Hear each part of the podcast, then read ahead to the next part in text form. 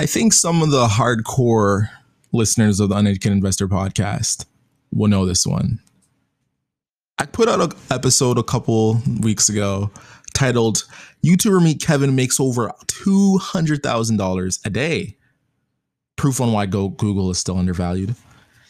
You know, interesting title. You click on it, you're like, wait, YouTubers are making that much? You click on that, no audio, completely blank, like literally nothing. Is probably the struggle of being like any sort of creative content creator. It's like the most hair pulling moment in the world. You know, you you type something up, you have all your ideas ready, your bullet point notes, you've done your research, you saw the videos, you know exactly what you want to take put in, right? You do the episode, you're all happy, you're high fiving, popping champagne bottles. You send it out to the world, nothing, silent. And the part that hurts the most is all these episodes are just to, for me to brag, right?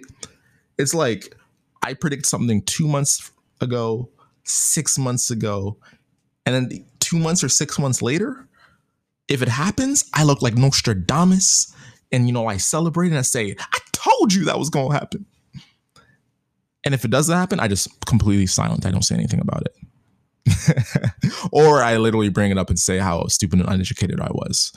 Um, with recently, we've seen in the past three weeks, Google start exploding. We've seen this stock absolutely demolishing, like doing great numbers, especially compared to Amazon, especially compared to Netflix. It has been doing going on an absolute rampage. There was a big investor, if you remember the Big Short, um, the investor, main investor of the Big Short, I think it's Michael Blueberry or something like that. I forget his name. Let me let me just look it up. Big Short investor. Um, the, the Michael Burry, not Blueberry, Michael Burry. Uh, one of the biggest stocks he's investing in personally is he has a bunch of options on Google, and I can tell you his portfolio is looking very nice, especially with Google's resurgence. Now, a couple of things, of course, have you know caused their um, stock to resurge. The first one is their stock was on a lot of pressure before because of pending lawsuits. Um, I think I think one was honestly the UK government, to be honest. Like pending lawsuits of billion dollars of dollars. Another thing came out recently, you know, based on those like pending lawsuits.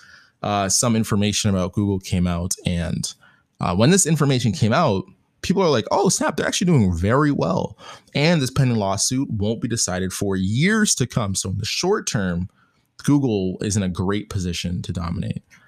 Um, but for me, one of the biggest reasons I see Google as like a marquee stock, like literally on the level of Amazon, on the level of what Apple's doing. And this isn't just because their stock has been depressed so much because of those past headlines and now it's just finally coming back again. I think we need to look no further than one guy on the platform. His name's Meet Kevin.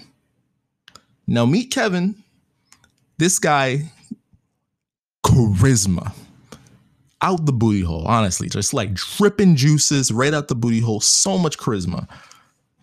And he entered into the YouTube space because of, you might know him if you've ever watched YouTube videos, Graham Stephan, the juggernaut of YouTube. Now, Meet Kevin is a real estate agent, and this guy's an absolute workaholic. I mean, 12 hours a day, probably nonstop, always trying to get deals done, always trying to do more work. He just doesn't know when to quit.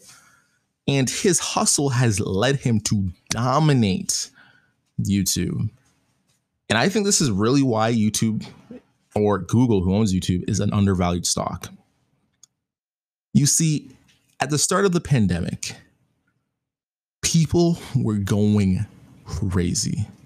People were scared. They didn't know what to think. They really just didn't. You know, the NBA canceled a game right before it was about to be played.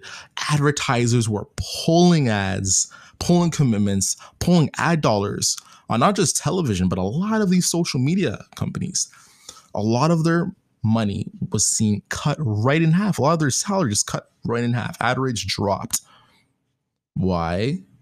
Because ad rates are basically around bidding, right? I want to put my ad here. I'll pay this much. Someone else that pays more gets that ad spot. In the world where ad rates dropped, a lot of finance YouTubers started to see something interesting. The rates dropped that they were getting per ad. However, a lot of their views started going up. A lot of their engagement started to go up.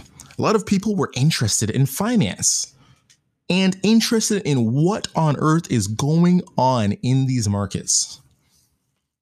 So, the, the normal YouTube framework is usually around three videos a week. If you want to put super crazy, good quality content, usually one video a week. Kevin, in Meet Kevin in his genius, saw a golden opportunity and he started putting around 10 some days 10 plus videos out per day.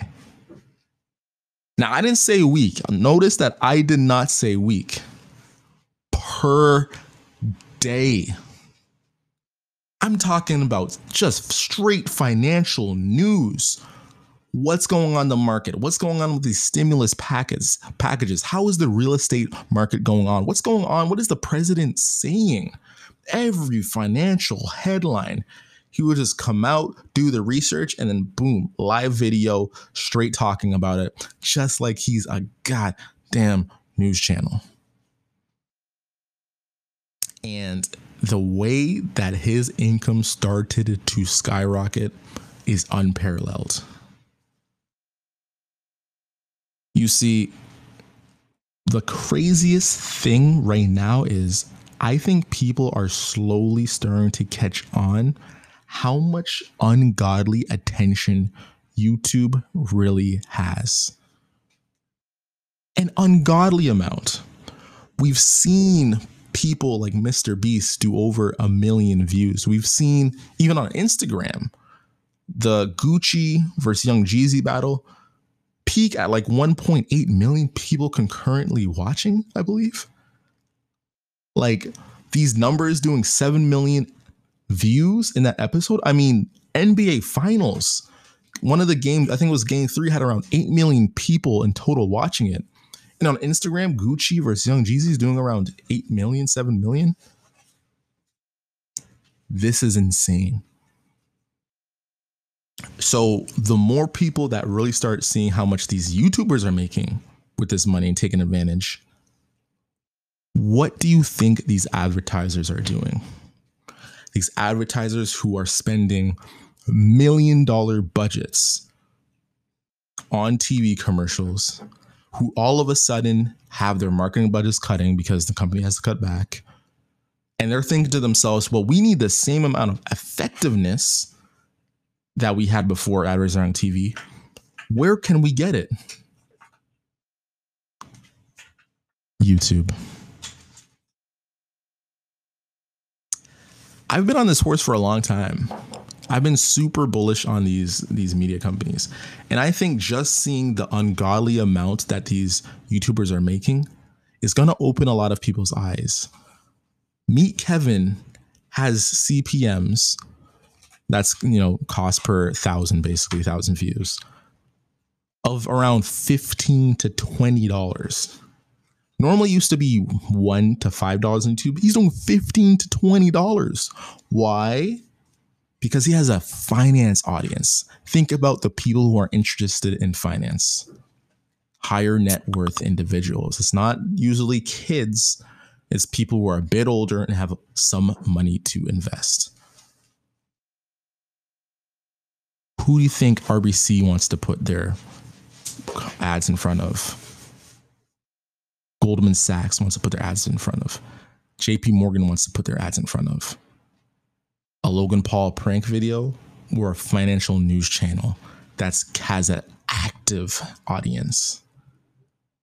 And a lot of people are seeing this $1 million a month that Kevin's doing. And that's with, you know, Combine that with real estate. He's made 11 real estate purchases this year. Unreal. Um, that's combined with his courses he's advertising on his channel. And of course, his ad revenue, all of that. This guy's a 20, ah, what is it, like 28 year old, maybe? guy on YouTube just putting out videos. Once people start hearing how he's making a million dollars on some months, what do you think's going to happen?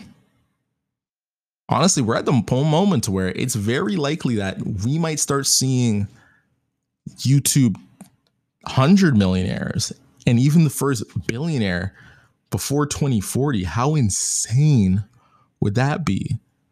I mean, this guy here's a guy with like no production crew. He has no team of researchers. It's just him.